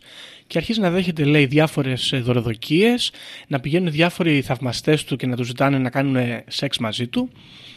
Και δημιουργείται ακόμα πιο έντονη πλέον και έξω από τον ε, αριστοκρατικό κύκλο η φήμη του Ρασπούτιν ως αυτού του ιδιαίτερου ανθρώπου με τις ικανότητες τις μαγικές και τις ε, σεξουαλικές ας πούμε ε, ε, δυνάμεις κτλ. Αυτό βέβαια δεν του βγαίνει σε καλό, διότι η Εκκλησία παρατηρώντας την ε, αναρρίχηση ας πούμε στην ιεραρχία, τον θεωρεί εχθρό και τον ε, κατηγορεί ας πούμε για αιρετικό. Τον κατηγορεί για αιρετικό και τον κατηγορούν μάλιστα και για βιασμούς. Γιατί ο ίδιος ο Ρασπούτιν είχε κυκλοφορήσει τη φήμη ότι η- είχε την ικανότητα να γιατρεύει ή να φέρνει ας πούμε καλή τύχη και ευζοία στους ανθρώπους με τους οποίους ε, συνουσιάζονται. Οπότε πήγαιναν διάφοροι εκεί και τους ευατευόσαν το. Και νομίζω ήταν, είχε και τη φήμη ότι σε γυναίκες που δεν μπορούσαν να πιάσουν Τις, παιδιά. ε, τις γκάστρωνε. Ε, τι, ναι, τις έδινε, τις, ε, τις ευλογούσε. ευλογούσε, ας πούμε, ώστε να κάνουν παιδιά. Πράγμα που το έχει γίνει και σε ταινία στην Ελλάδα με το Α, Σωτήρη μπράβο, Μουστάκα. ναι, που κάνει τον παπά. το έχεις δει που. Ναι, το οποίο άμα έτσι όπως έλεγες στην ιστορία. Τώρα είναι λίγο άκυρο, αλλά δεν πειράζει. Ε, μου το θύμισε γιατί και αυτός είχε πάει στο μοναστήρι και του την πέφτανε οι καλόγεροι, οπότε έφυγε από εκεί, όπως ο Ισχύει. Ρασπούτιν. Και, και αυτός είχε γίνει στυλίτης μοναχός για την ευκαρπία ας πούμε των γυναικών και ερχόντουσαν οι γυναίκες και τις εβάτευε στις σκηνές. Σωστό. Δεν, πού το θυμήθηκες αυτό το μεταξύ. Πολύ παλιά ταινία. Λοιπόν, αφού γίνονται όλα αυτά, αρχίζουν να μαθαίνονται και άλλα πράγματα για τον Ρασπούτιν. Διότι έξω από, το, από την αυλή, ας πούμε, αυτός πήγε- πήγαινε στα μπορντέλα, γινόταν μπαούλο και έκανε όργια με τις ε, ιερόδουλες. Ταυτόχρονα όμως ε, παρενοχλούσε σεξουαλικά ή και αποπλανούσε ας πούμε, σαγίνευε και γυναίκες της ψηλής κοινωνίας και έκανε τέτοια πράγματα.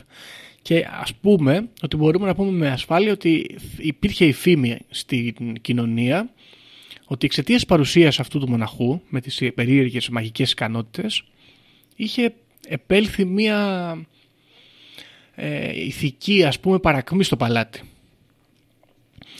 Και πάνω σε αυτό έρχεται να κολλήσει και ο πρώτος παγκόσμιος πόλεμος. Διότι ο Τσάρος Αλέξανδρος αναλαμβάνει ας πούμε τα στρατεύματα και φημολογείται ότι ο Ρασπούτιν το συμβούλευε για στρατηγικές ε, κινήσεις. Και έλεγαν τότε μάλιστα οι άνθρωποι και συγκεκριμένα αναφέρει εδώ έναν ακροδεξιό πολιτικό τον Βλαντιμίρ wow, Πουρισκεβίτς μάλλον ότι η, τσα- η τσαρική οικογένεια είχε γίνει μαριονέτα του Ρασπούτιν και κινεί τα νήματα πλέον. Όπως είναι γνωστό, η Ρωσία δεν τα πήγε πολύ καλά στον πόλεμο και ο, ο τσαρικός στρατός πήγαινε από τη μία αποτυχία στην άλλη και κατηγορήθηκε ο Ρασπούτιν ότι είναι ο υπεύθυνος για τις αποτυχίες αυτές. Αυτός και ο Τσάρος, έτσι. Μέσα σε όλα αυτά ελοχεύει και ο φόβος της επανάστασης, διότι έχει δημιουργηθεί αυτό το ακραίο, ας πούμε, εξτρεμιστικό γκρουπάκι των Πολσεβίκων, οι οποίοι ζητάνε τη διάλυση ας πούμε, της αριστοκρατίας και τους, της ε, φεουδαρχίας και, τη, και το, τη δημιουργία της δικτατορίας του προλεταριάτου και προφανώς χρησιμοποιούν και εργαλοποιούν την ύπαρξη του Ρασπούτιν ως επιχείρημα για όλα αυτά.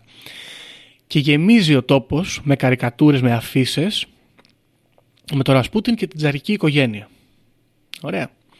Σε διάφορα περίεργα πράγματα, όπως ο Ρασπούτιν βατεύει την ε, Αλεξάνδρα, ο Ρασπούτιν ε, μεγάλος με δύο μικρές μαριονέτες με τον Τζάρο και την Τζαρίνα και άλλα τέτοια κόλπα. Αυτό που συμβαίνει λοιπόν μετά από όλη αυτή την εχθρική στάση ας πούμε, που έχει πάρει η κοινωνία μαζί του γιατί έχει κάνει αυτό το up and, up and down εδώ πέρα έγινε από ένας περιθωριακός μοναχός που άρχισε να συγκεντρώνει ας πούμε κόσμο σε μια prominent φιγούρα της εκκλησίας και της αριστοκρατίας μέχρι να καταλήξει να είναι πλέον ένας ερετικός ύποπτος για σατανιστικές στάσεις και συμμετοχή ας πούμε στους κλείστη ε, και ένας ας πούμε αποπλανητικός τύπος που έφερε την παρακμή στη τζαρική οικογένεια και κατ' επέκταση σε όλη τη μητέρα Ρωσία. Για να πούμε εδώ, Γιώργο, ότι οι προηγούμενοι φίλοι του οι αριστοκράτες, γιατί μιλήσαμε λίγο για το λαϊκό και για το επαναστατικό κομμάτι, και αυτοί είχαν αρχίσει να τον αντιπαθούν, γιατί σου λέει τώρα μπαίνεις μέσα στα μονοπάτια, μας είπαμε, είσαι μοναχός, είσαι μυστικός, έτσι έχεις γιατρεύεις και τέτοια, αλλά τώρα πας και μπλέκεσαι στα πολιτικά, εμείς θέλουμε να επηρεάζουμε. Οπότε και οι αριστοκράτες που προηγουμένως τον συμπαθούσαν και τον καλούσαν στα σαλόνια τους και ε, μετήχαν ας πούμε των τελετών του είχαν αρχίσει και τον θεωρούσαν ένα αρνητικό στοιχείο λόγω της πολιτικής του εμπλοκής ας πούμε που θεωρούσαν ότι είχε ναι. το Συγκεκριμένα να πούμε ότι ο Πρωθυπουργός, ας πούμε ο Πίωτρος στο Λίπιν, στο Λίπιν μάλλον ε, μαζί με τη μυστική αστυνομία κάνανε έρευνες για τον Ρασπούτιν και μάλιστα ο Στολίπιν είχε πάει και στον Τζάρ και είχε προσπαθήσει να τον πείσει, να τον περιθωριοποιήσει ή μέχρι και να τον διώξει, να τον φυλακίσει, ας πούμε, να τον εξορίσει από την Αγία Πετρούπολη. Αλλά ο Τσάρος ήταν αμετακίνητος. Τώρα, φτάνουμε το 1914, ένα καλοκαίρι, και μια γυναίκα με το όνομα Κιόνια Γκιουσέβα, μια χωριά της ας πούμε 33 χρονών, επιτίθεται στο Ρασπούτιν και τον μαχαιρώνει στο στομάχι. Έξω από το σπίτι του. Ωραία. Οι πληγές λέει είναι αρκετά σοβαρές και δεν ήταν σίγουροι οι άνθρωποι αν ο Ρασπούτιν θα επέζει, αν θα επέζησε. Συμβαίνει και ένα χειρουργείο, μπαίνει και στο νοσοκομείο και τελικά καταφέρνει και επιβιώνει. Ε, η γυναίκα αυτή που, τον, που το επιτέθηκε ήταν ακόλουθος πολιτικού του αντίπαλου και τον είχε κατηγορήσει ότι ο Ρασπούτιν της είχε επιτεθεί σεξουαλικά αλλά κυκλοφορεί επίσης η φήμη ότι αυτό είναι μια πολιτική επίθεση και όχι μια προσωπική βεντέτα.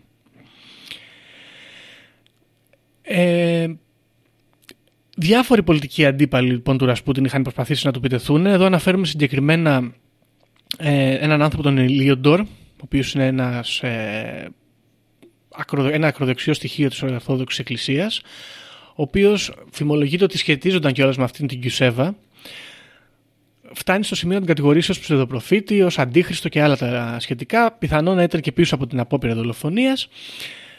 Στο τέλος, τον τρώει μαρμάγκα και φεύγει από τη χώρα. Και η, η Γιουσέβα βέβαια απαλλάσσεται για λόγους παράνοιας και τρέλας για την επίθεση αυτή. Και εμένα αυτό εδώ το περιστατικό μου δημιουργεί μια πολύ συγκεκριμένη εντύπωση ότι παρότι υπάρχει αυτή η ιδέα ότι ο Ρασπούτιν είναι πλέον αντιπαθής είτε επειδή ακόμα ο Τσάρος έχει δυνάμεις αρκετές, είτε επειδή τελικά δεν είναι τόσο αντιπαθής, υπάρχει μια σύγκρουση δυνάμεων εδώ και δεν είναι ένας απλός κατήφορος. Δηλαδή, βλέπουμε το ότι αυτή που το επιτέθηκε δεν καταδικάζεται, δεν εξορίζεται, δεν θανατώνεται. Ο πολιτικός αντίπαλος φεύγει. Και ο Ρασπούτιν καλά κρατεί ακόμα. Έτσι, έχει ένα ενδιαφέρον. Τώρα, φτάνουμε στο τέλος της ιστορίας και το χειμώνα του 16 τον καλούν σε ένα δείπνο από έναν, ένας ευγενής, ο Πουρισκέβιτς. Ε, ο, μάλιστα ο Δούκας λέει Δημήτρη Παύλοβιτς του Πουρισκέβιτς και ο πρίγκιπας Φελίξ Ιουσούποφ τον καλούν σε ένα δείπνο τον ταΐζουν με φαγητά, τρώει αυτός αγουρούνι εκεί πέρα, το έχουν δηλητηριάσει το φαγητό και ο Ρασπούτιν δεν πεθαίνει. Αυτοί βλέποντας ότι αυτός δεν, τα, δεν καταφέρνουν να το σκοτώσουν και δεν παθαίνει τίποτα από τα δηλητήρια, βγάζουν τα πιστόλια και τον γαζώνουν και ο Ρασπούτιν δεν πεθαίνει. Και παίρνουν το, το, το σώμα, το οποίο είναι έτσι σε κατατονική κατάσταση, αλλά ζωντανό, και το πετούν στο ποτάμι, το, το οποίο παγώνει και ο Ρασπούτιν πεθαίνει, ας πούμε, πνίγεται. Ενδιαφέρον έχει ότι γίνεται η έρευνα, ας πούμε, βρίσκουν το, σώ- το σώμα του Ρασπούτιν και η, η ιατροδικαστική, ας πούμε, εξέταση δεν βρίσκει δηλητήριο, βρίσκει μία σφαίρα και δεν βρίσκει ε, νερό στα, στους πνεύμονες. Οπότε, εδώ συμβαίνει το εξής. Ή ο Ρασπούτιν δολοφονήθηκε με μία σφαίρα στο κεφάλι και τον πετάξανε το πτώμα στο ποτάμι, ή ο Ρασπούτιν όντως δεν πέθανε μετά από όλα αυτά και η ιατροδικαστική εξέταση ήταν πειραγμένη για να μην δημιουργηθεί αυτή η φήμη του αθάνατου μοναχού. Ναι, ο θρύλος Ο του θρύλος, αθάνατου ας μοναχού. πούμε. Και τα δύο είναι πιθανά, θα πω εγώ, ανάλογα τι μας αρέσει περισσότερο. Λοιπόν, ε, ο θάνατος του η- δημιουργεί λοιπόν όμως σε κάθε περίπτωση δημιουργεί αυτόν τον θρύλο γύρω από το άτομο αυτό ο οποίος καλά κρατεί μέχρι σήμερα έτσι. Έχουμε μια μεγάλη επιρροή στην pop κουλτούρα ταινίες, σειρές, χαρακτήρες, τραγούδια και εσπυριδόνους και έχουμε επίσης και την ε, ιδέα ότι ο Ρασπούτιν ε, είχε μια κόρη, τη Μαρία Ρασπούτιν η οποία έφυγε στη Γαλλία στο- όταν έγινε η Επανάσταση και μετά στην ε, Αμερική και έγινε χορεύτρια και θηριοδαμαστή σε τσίρκο. Το οποίο και αυτό έχει ένα έτσι, ενδιαφέρον, διότι αν δεχτούμε ότι ο Ρασπούτιν δεν ήταν κάποια μυστικιστική φιγούρα, αλλά ένας πολύ μεγάλος τσαρλατάνος, η σταδιοδρομία που ακολουθεί η κόρη είναι κάπως παρόμοια, αλλά πιο mainstream, θα πούμε. Πήγε στο τσίρκο η κοπέλα. Λοιπόν, αυτά, είναι, αυτή είναι η ιστορία του μοναχού και εμένα το ερώτημα λοιπόν που μου δημιουργείται είναι εάν μπορούμε να δεχθούμε με κάποιο τρόπο τη μυστικιστική πλευρά του μοναχού ή αν τελικά είναι λίγο ρηχό όλο αυτό. Τι άποψη έχεις; Δεν ξέρω να σου πω την αλήθεια. Είναι μια περίεργη ιστορία, η οποία όμως ε, νομίζω είναι περισσότερη περίεργη από την απόσταση που έχουμε από εκείνη την εποχή και όλα αυτά τα αριστοκρατικά περίεργα που πιστεύαν έτσι διαφόρους δασκάλους και οι άνθρωποι γενικότερα, όχι μόνο στην αριστοκρατία τότε. Δηλαδή, νομίζω ότι για εκείνη την περίοδο, ότι άμα ψάξουμε, θα βρούμε άλλους τέτοιους 20 ανθρώπους με παρόμοιες επαφές που απλά δεν έτυχαν, ας πούμε, τη, της μεταχείρισης αυτής από το τσαρικό παλάτι και γι' αυτό δεν έμειναν τόσο διάσημοι. Δηλαδή, ήμασταν σε μια εποχή μυστικισμού και τέτοια που περνούσαν αυτά τα πράγματα. Οκ. Τώρα υπάρχουν πολλές περίεργες περιπτώσεις. Παραδείγματος χάρη, εγώ έχω διαβάσει αρκετές φορές τη θεωρία ότι ήταν Μπολσεβίκος πράκτορας. Α, και προσπαθούσε να καταστρέψει την ε, οικογένεια από μέσα. Ναι. Που ήθελε να αναδείξει, ας πούμε, την, ε, το- τον- την έκφυλη ζωή ας πούμε, της αριστοκρατίας που ήταν κλασική, ας πούμε, κλασικό επιχείρημα της Επανάστασης και δείγμα, ας πούμε, της εκμετάλλευσης των εργατών από τις άρχουσες τάξεις, ας Οκ. πούμε. Καλό και works both ways, γιατί αυτό μπορεί να το, κάνουν, να το χρησιμοποιήσουν ως παράδειγμα και οι βασιλικοί, να πούνε να ο έκφυλος, όπου που κάνει όργια και πίνει ο Μπολσεβίκος και κατάστρεψε την τέτοια, ή μπορεί να το πούνε και οι Μπολσεβίκοι οι ίδιοι και να πούνε να, είχαμε τον πράκτορα. Ότι θα... yeah, Works both ways. Έχει ένα ενδιαφέρον να πούμε, γιατί το ξέχασα αυτό. Ο Ρασπούτιν είχε αφήσει ένα γράμμα πίσω του, λίγο πριν πεθάνει, και έλεγε: Αφήνω αυτό το γράμμα πίσω μου στην Αγία Πετρούπολη. Νιώθω ότι θα αφήσω τη ζωή μια και δίνει μια ημερομηνία 1η Ιανουαρίου. Λέει, πρέπει να κάνουμε γνωστό στο ρωσικό λαό, στη μητέρα της Ρωσίας και στον πατέρα της Ρωσίας και στα παιδιά τους και πρέπει να το καταλάβουν ότι αν σκοτωθώ από κοινούς δολοφόνους και ειδικά από τους αδελφούς μου, τους Ρώσους ε, χωρικούς, εσύ, ο τσάρος της Ρωσίας, δεν έχεις τίποτα να φοβηθείς και θα παραμείνεις στο θρόνος σου και θα κυβερνήσεις. Ωραία. Αν όμως δολοφονηθώ από ευγενείς και αν το αίμα μου χυθεί από, το, αι- από τα χέρια ε, αριστοκρατών, τότε λέει θα μολύνει το χώμα και για 25 χρόνια η Ρωσία θα μείνει χωρίς βασιλιάδες. Αδελφοί θα σκοτώσουν αδελφούς, αδελφοί θα μισήσουν αδελφούς και για 25 χρόνια δεν θα υπάρχουν ευγενείς στη χώρα. Ε, Τέλος πάντων, κάνει αυτή, έχει και άλλα πράγματα, δεν το χρειάζεται να τα πούμε όλα. Στο τέλος καταλήγει ότι προσευχηθείτε και σας προσεύχομαι, προσεύχομαι, μείνετε ζωντανοί, σας σκέφτομαι ευλογημένη οικογένεια κτλ. Και έχει ένα ενδιαφέρον γιατί εδώ κάνει ας πούμε, ένα προμήνυμα, μια προφητεία της επανάστασης που θα συνέβαινε αργότερα. Αδερφός θα σκοτώσει αδερφό και τα λοιπά. Εμφύλιος πόλεμος, δεν θα υπάρχουν οι ευγενείς και τα λοιπά. Και να πούμε εδώ λίγο Γιώργο, γιατί έχει πλάκα, ότι αν και είχε αναλάβει νωρίτερα την εξουσία Μμμ. ο Στάλιν, Εκεί αυτό θα, θα ρωτούσα. ακριβώς 25 χρόνια μετά, ο Στάλιν ανέλαβε την εξουσία ας πούμε, το 1922 σαν Γενικός Γραμματέας του Κομμουνιστικού Κόμματος της Σοβιετικής Ένωσης. Το 1941 αλλάζει τον τίτλο του όμως, ακριβώς 25 χρόνια μετά, σε πρόεδρος της Επιτροπής των Υπουργών της Σοβιετικής Ένωσης. Και ίσως είναι αυτό μια δημιουργία νέας αριστοκρατίας Ακριβώς. που προέβλεψε Κάποιο ο είδου αυτή η Ρασπούτιν. λεγόμενη δικτατορία του Πληταριάτου γίνεται δικτατορία του Γενικού Γραμματέα. Ποιος ξέρει. Θα μπορούσε. Είναι εδώ. Ένα άλλο θέμα, Γιώργο, που δεν ξέρω αν έχει σημειώσει, είναι το πέος ναι, του Ρασπούτιν. αυτό λοιπόν, επειδή μου έκανε εντύπωση ότι. Να, εδώ βρήκα, ξέρω εγώ, 10 άρθρα και 3 σελίδες Wikipedia. Άνοιξα.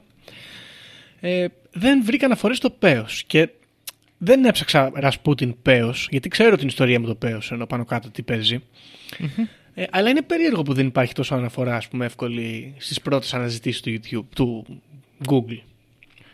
Κοίτα να δεις. Εγώ έχω κάποιες λίγες πληροφορίες για το πέος του Ρασπούτιν, οι οποίες ξεκινάνε από τη δολοφονία του, γιατί υποτίθεται ότι στη δολοφονία του βρισκόταν και μία δούκισα Τατιάνα, η οποία έλεγε ότι είχε βιαστεί Ναι. από τον Ρασπούτιν. Και φημολογείται ότι αυτή ήταν που ήθελε ας πούμε να, στο σώμα του να το, πώς το λέμε, να του κόψει Σαν το εκδίκηση. πέος σαν εκδίκηση για αυτό το ζήτημα. Και από εκεί, μετά τη δεκαετία του 20, ξεκινάει μια φημολογία, ας πούμε, ότι το πέος του έχει μυστικές δυνάμεις και ικανότητες, όπως είχε και εν ζωή, και ειδικά και για το μεγάλο του μέγεθος, ας πούμε, και την ικανότητά του να φέρνει, ας πούμε, ε, την ικανότητα στις γυναίκες να κάνουν παιδιά κλπ. Ε, εδώ η ιστορία λέει ότι η Μαρία ε, σταμάτησε αυτές τις... Ε, ας πούμε, για να σταματήσει αυτές τις φήμες πήρε η ίδια το πέος του πατέρα Οκ. της. Από διάφορους... Αυτοί ήταν οι άνθρωποι που την ξεκίνησαν αυτή τη φήμη ήταν κυρίως ε, μετανάστες Που Ρώσοι στη λέγανε ότι είχαν, Ρωσία ε, έχουμε, που έχουμε υποτίθεται το ότι πέος. το ναι. κατήχαν τότε. Ακριβώς. Ε, και σήμερα υπάρχει στο Μουσείο των, ε, Ρώσ- των Ρώσικων Ερωτικών στην Αγία Πετρούπολη ένα έκθεμα με ένα μεγάλο έτσι, αντρικό μόριο το οποίο υποτίθεται ότι είναι το Μουμιο- πέος Μουμιοποιημένο. του Ρασπούτιν ναι, αλλά δεν, δεν γνωρίζουν δηλαδή δεν είναι ακριβώς έχει χαθεί κάπου η ιστορία έχει διακοπεί οπότε είναι περισσότερο στα πλαίσια φημολογιών Πρέπει να ρωτήσουμε όμως τις γυναίκες που δουλεύουν στο μουσείο αν πιάνουν εύκολα παιδιά και πώς θα πάνε με αυτό το ζήτημα γιατί και ο Πούτιν είπε ότι χρειαζόμαστε παιδιά. Το, το λέει συνεχώς, είναι κλασικό Ναι. του τέτοιο. Κοίταξε. Αυτό με το πέος είναι περίεργη ιστορία γιατί. Πω πω μαλάκα μεταξύ. Συγγνώμη φίλες και φίλοι ακροατές και ακροάτριες, μπορείτε να το γκουγκλάρετε, θα το δείτε. Είναι μέσα σε ένα βάζο. Δεν είναι ωραία εικόνα. λοιπόν. Ε, είναι λίγο περίεργη αυτή η ιστορία γιατί ας πούμε ο ιατροδικαστής ο οποίος έκανε ολόκληρη αναφορά στο πώς πέθανε ο Ρασπούτη και τη βρήκε δεν είπε ότι είναι κομμένο το πέος. Ναι, είναι περίεργο Τίποτα. αυτό όντως. Και τελικά ήταν κομμένο το πέος ή δεν ήτανε; Δεν το ξέρουμε ούτε αυτό. Δεν το ξέρουμε. Ποιος δεν ξέρει. μπορούμε να γνωρίζουμε. Αυτή είναι η φήμη τώρα. Θα μπορούσε να είχε κοπεί και αργότερα, έτσι, να μην είχε να κάνει με την Δούκησα Τατιάνα η υπόθεση και να Ναι. κόφηκε αργότερα. Θα Δεν το μπορούσε, ξέρουμε παραδείγματος αυτό, χάρη, είναι αλήθεια. κάποιοι ακόλουθοι του Ρασπούτιν θεωρούσαν ότι αυτό το πράγμα, ο άνθρωπος αυτός είναι άγιος, οπότε το κομμάτι του σώματός του έχει ικανότητες και το πήρανε. Ναι, θα μπορούσε. Ε, εδώ που τα λέμε, δεν πάνε και φυλάνε κάτι γόνατα και κάτι αγκώνε στη mainstream ορθοδοξία δεξιά και αριστερά. Το ίδιο Ναι. πράγμα είναι. Ωραία. Αυτή είναι η ιστορία λοιπόν του τρελού μοναχού. Ε, η αλήθεια είναι ότι ο άνθρωπος αυτός είναι τραγικός εμφανισιακά και διαβολικός στα μούτρα. Αλλά όπως λέγαμε και πριν για διάφορους ε, πατέρες της ελληνικής εκκλησίας, είναι λίγο τρόπο το να είναι οι παπάδες λίγο περίεργοι στην όψη. Στα μάτια, όχι δηλαδή ότι έχουν μουσια και είναι περιποίητοι. Τα μάτια τους είναι περίεργα. Και ναι, τώρα Ήταν ο Ρασπούτιν κάποια θρησκευτική, μυστικιστική φιγούρα; Ήταν ένας μεγάλος απατεώνας. Σίγουρα, σε κάθε περίπτωση, ήταν πολύ χαρισματικός. Και μάλιστα, διαβάζοντας εδώ μου, έμενε μια ιστορία που τον είχαν καλέσει, λέει, να διπνήσει κάπου.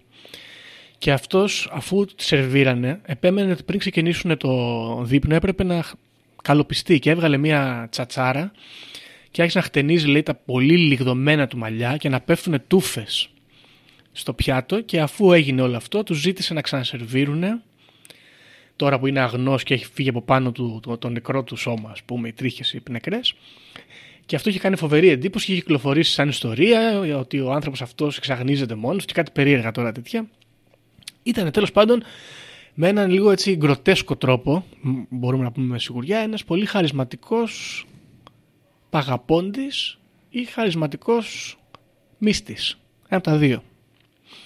Ένα από τα δύο. Το πρόβλημα ίσως του Ρασπούτιν είναι ότι έπεσε πάνω στην ε, Επανάσταση και στον Παγκόσμιο Πόλεμο και δεν πρόλαβε να ανθίσει, ας πούμε, να δούμε πού θα έφτανε. Κοίτα, η αλήθεια είναι ότι αυτοί που τον βγάλαν από τη μέση ήταν της αριστοκρατικής τάξης και αυτό ίσως οδήγησε Και- και στην Επανάσταση κατά την Πιθανότατα. δική του προφητεία. Οπότε, ξέρεις, κάπως δεν συνδέεται άμεσα, δηλαδή δεν του κόψε η Επανάσταση ακριβώς τα Ναι. όνειρα. Αλλά θα είχε ενδιαφέρον να βλέπαμε, ας πούμε, τη στάση του στην μεταεπαναστατική Ρωσία, αν και δεν Αν πήγαινε νομίζω πολύ ότι θα υπήρχε πολύ μακριά και Ίσως σε εκεί αυτή στο την υπόγειο με την περίπτωση. οικογένεια, κάπου εκεί. Ε, ναι. Κοίταξε, εγώ από όλη αυτή την ιστορία το πιο ενδιαφέρον β- που βρίσκω, εκτός από το, το κόλπο γκρόσο κομμάτι λίγο, που είναι η παρίσφρηση ας πούμε στην αριστοκρατία και στην ψηλή εκκλησία, ή το πιο ενδιαφέρον από όλα που βρίσκω είναι το occult στοιχείο, που είναι αυτή η κλίστη που είχε μπλεχτεί, πιθανότατα που λένε ότι είχε μπλεχτεί αυτός και αυτό θα ήταν γαμάτο.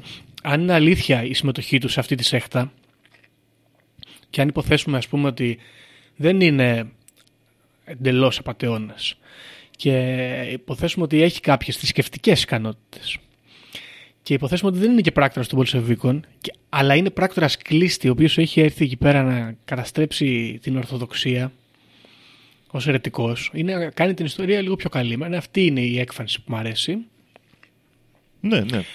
αν και αυτοί οι κλείστοι από ό,τι κατάλαβα δεν πήγανε πάρα πολύ μπροστά. Κυρίως γιατί τους κατηγορούσαν για σεξουαλική ας πούμε κατάπτωση, ξέρω, εγώ, ηθική σεξουαλική κατάπτωση και κάπως λίγο εξαφανίστηκαν. Τώρα, έχει επίσης ωραίο είναι, μπορείτε να δείτε, έχει φωτογραφίες του Ρασπούτιν ως νέο άνθρωπο με την οικογένειά του.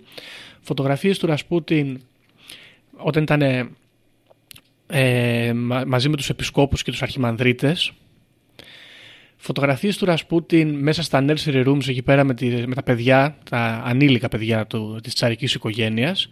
Φωτογραφία του Ρασπούτιν νεκρό μετά την ε, δολοφονία.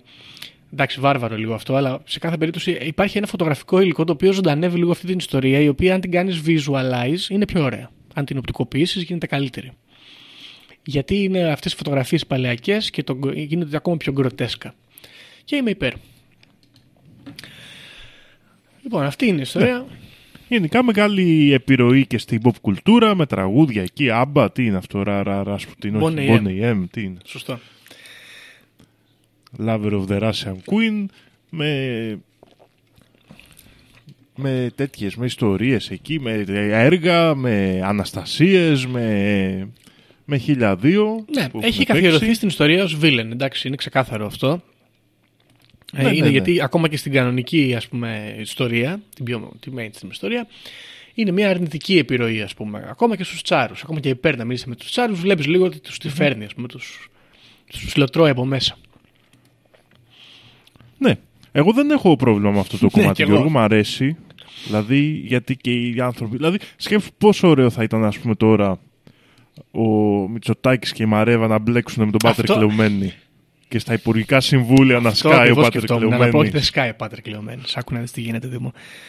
Πρώτα απ' όλα, καταρχάς, αυτός, ο, αυτός που τα είχε με την, ε, με την ταινίστρια, ο γιος του Μητσοτάκη, σου πω εγώ την έχω σκεφτεί την ιστορία. Χωρίζουνε, χωρίσανε, ξέρω εγώ, και παθαίνει κατάθλιψη. Ωραία, παθαίνει επεισόδιο τέτοιο. Πάει στους ψυχολόγους, δεν τα καταφέρνει. Πάει στους ψυχιάτρους, δεν πιάνουν τα φάρμακα. Και το παιδί είναι κατατονικό σε επεισόδιο δύο χρόνια, δεν πάει πουθενά. Και τι να κάνουμε, εμφανίζεται ο Πάτρικ Λεωμένη, τον καλεί ένα βράδυ στο Μαξίμου Κλείνονται στο δωμάτιο και το παιδί την άλλη μέρα πάει για βόλεϊ. Είναι τέλειο, σούπερ. Από τότε ο Πάτρε Κλειωμένη ζει στα υπόγεια του Μαξίμου. Ωραία, σε μικρά δωματιάκια. Έχει φέρει και τους δικούς του και ζουν όλοι εκεί σαν τρογλωδίτε. Και στην αρχή τι γίνεται, στα υπουργικά συμβούλια και στις συναντήσεις, ο Πάτρε Κλειωμένη είναι πίσω από κάποια κουρτίνα σε κάποια σκοτεινή γωνία. Και όταν πλέον εδρεωθεί η φάση και ο Μητσοτζάκης έχει γίνει ζόμπι από την επιρροή, πλέον ο Πάτρε Κλειωμένη κάθεται δίπλα του όρθιος από την καρέκλα και του πιάνει τον νόμο και του ψιθυρίζει. Όπως το Lord of the Rings, ο Γκρίμας στο Θέοντεν που τον επηρέασε ο Σάρουμαν, ε, τέτοιο πράγμα. Και ο Μητσοτάκης αποσυντίθεται σιγά σιγά, ξέρεις, και κάνει άσπρα μαλλιά, του έχουν πέσει τα μουσια. Ακραίο. Αυτό θα ήταν πολύ ωραίο.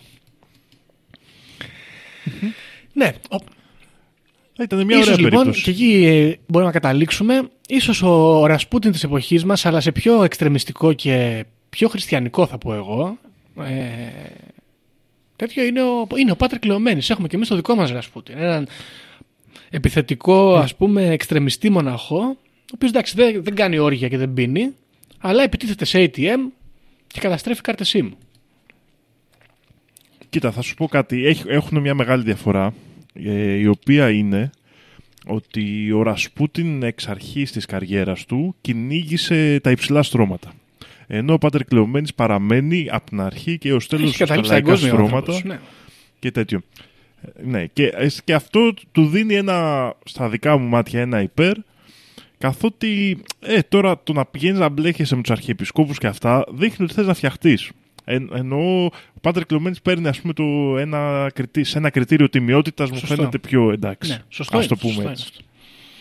Και γι' αυτό και η φανταστική ιστορία που λέγαμε πριν είναι πιο απίθανη. Γιατί ο Ρασπούτιν ήθελε να χωθεί εξ αρχής, μπήκε στα σαλόνια, έψαχνε τους αρχιεπισκόπους, έψαχνε από εδώ από εκεί, δηλαδή κοίταζε προς τα πάνω κοινωνικά και οικονομικά. Και ήθελε να μπλεχτεί με καλύτερους χώρους, να φτιαχτεί. Και αυτό είναι και το κομμάτι λίγο που κάνει όλη την ιστορία λίγο πιο κόλπο Ναι, ναι. γκρόσο εδώ πέρα. Δηλαδή, βλέπουμε περισσότερο την ιστορία ενός ανθρώπου που ήθελε την καλή ζωή και να μπει μέσα στα υψηλά στρώματα και να κάνει Ναι. το κομμάτι του, ας πούμε. Βέβαια, παραμένει ανεξήγητο το πώς ένα παιδί το οποίο ήταν βαριά άρρωστο και οι γιατροί του δεν μπορούσαν να το κάνουν καλά, βελτιώθηκε απλά συναντώντας έναν άνθρωπο ο οποίος ήταν αγράμματος και άσχετος από όλα τα πάντα. Έτσι, ο ρασπουτιν γενικά στη ζωή του δεν είχε Ναι, κάνει ναι, ναι. τίποτα, έτσι. Δεν ήξερε ούτε να φυτεύει, ας πούμε. Ήταν ένας τύπος που πήγαινε από μέρος σε μέρος και γαμούσε και έλεγε ιστορίες. Αυτό έκανε. Οπότε είναι λίγο περίεργο. Τώρα γιατί για τις εγκυμοσύνες και τα λοιπά, Ναι. Μπορεί να είναι και τυχαίο, έτσι, μπορεί οτιδήποτε. Αλλά αυτό με τον, ε, με το γιο του Τσάρου είναι κάπως ύποπτο. Τέλος πάντων. Αυτά είναι.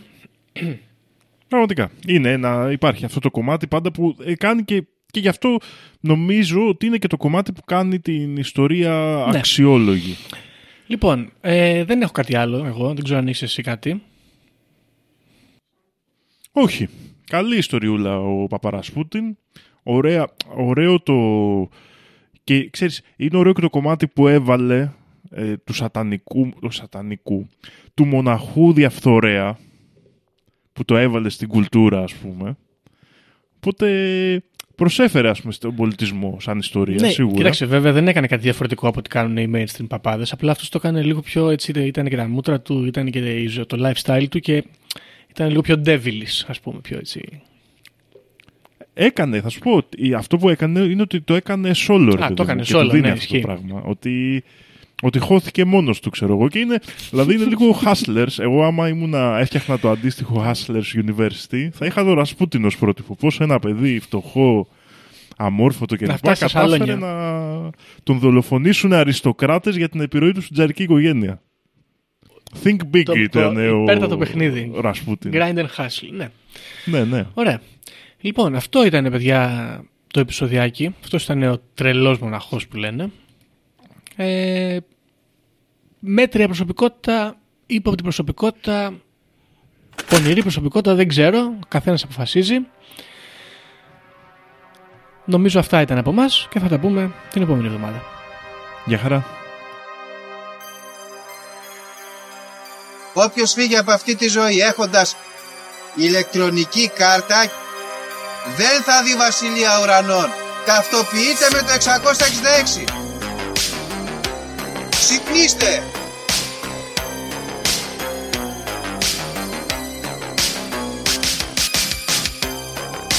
Αν διαβάζεις, ας πούμε, τα σύμπαντα είναι άπειρα. Εγώ σου λέω είναι 7. Γιατί; Γιατί αυτές είναι οι γνώσεις μου.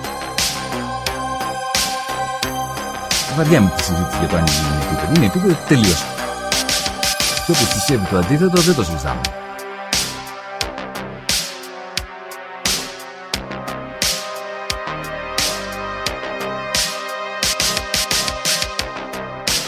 Επειδή ανέβηκε στον ημιτό και του τόπου ένας εξωγήινος.